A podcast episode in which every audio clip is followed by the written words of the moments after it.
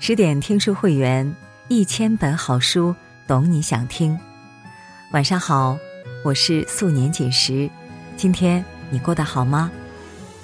今天我们要分享的文章是：若觉人生太焦虑，不妨多读汪曾祺。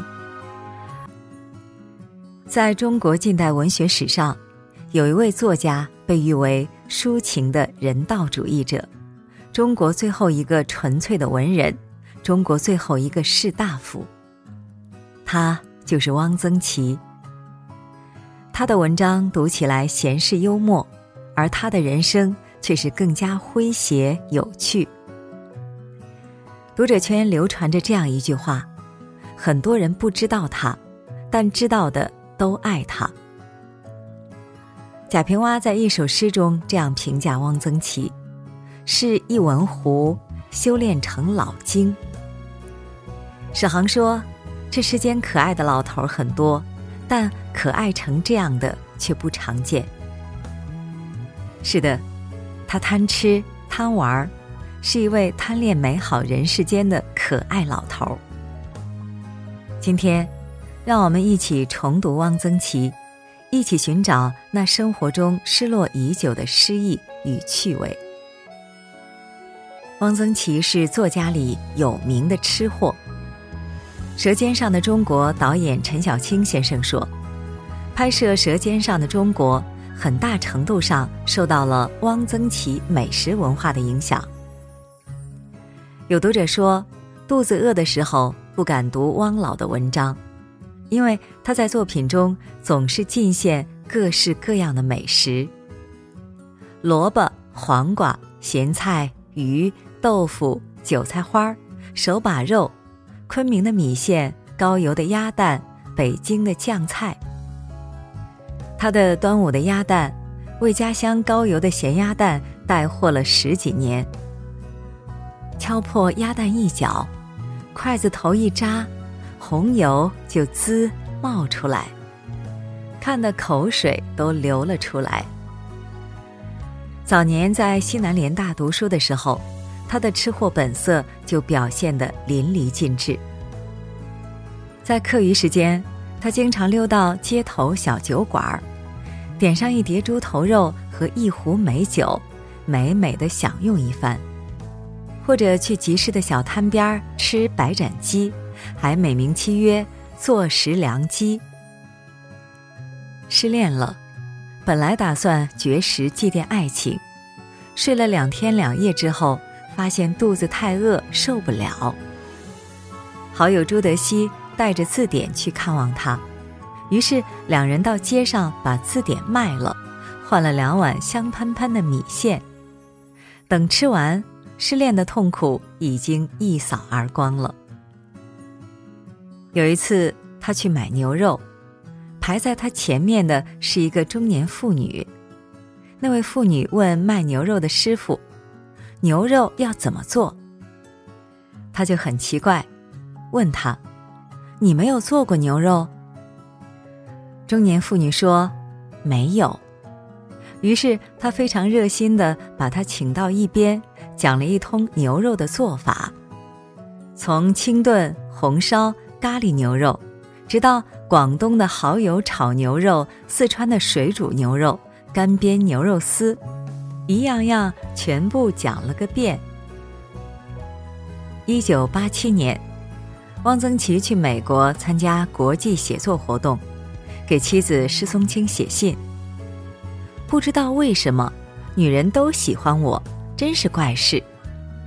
昨天，董鼎山、曹幼芳还有《中报》的一个记者来吃饭，我给他们做了卤鸡蛋、拌芹菜、白菜丸子汤。水煮牛肉，水煮牛肉吃的他们赞不绝口。曹幼芳抱了我一下。吃了他做的那么多美食，不喜欢他才是怪事。他说：“写那么多好吃的，就是为了让人觉得生活真好啊。”热爱食物的人，往往是热爱生活的人。正如他所言。万物有心，人间有味。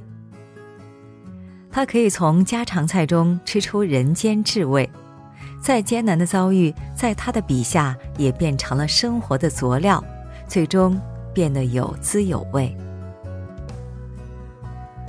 汪老的很多作品里都透露着家的影子，作品里提到最多的是他的父亲。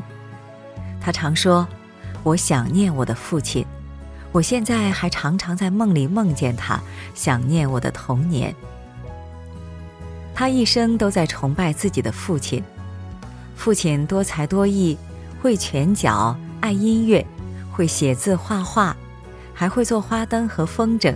给他的童年带来了无尽的快乐。他十七岁初恋，暑假在家里给心仪的女生写情书，父亲就在一旁瞎出主意。后来，汪曾祺学会了抽烟喝酒，父亲知道了，喝酒的时候也会给他倒上一杯。抽烟的时候抽出两根，父亲一根，儿子一根。还总是先给儿子点上火。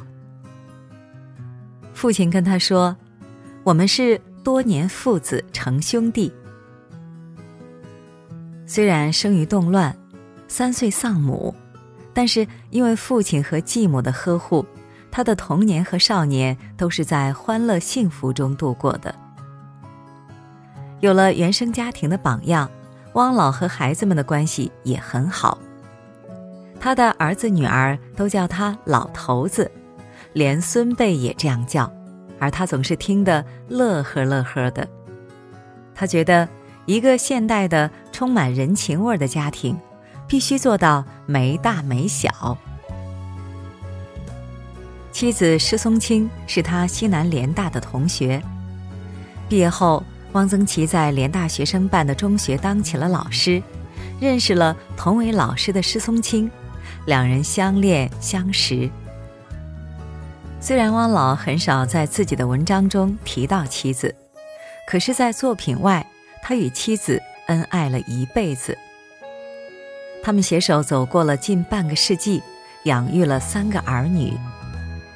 在两地分居的日子里，妻子一个人在北京拉扯三个幼小的孩子，让孩子们一个个健康成长。在七十三岁生日的时候，他写道：“往事回思如细雨，旧书重读似春潮。白发无情亲老境，青灯有味忆儿时。”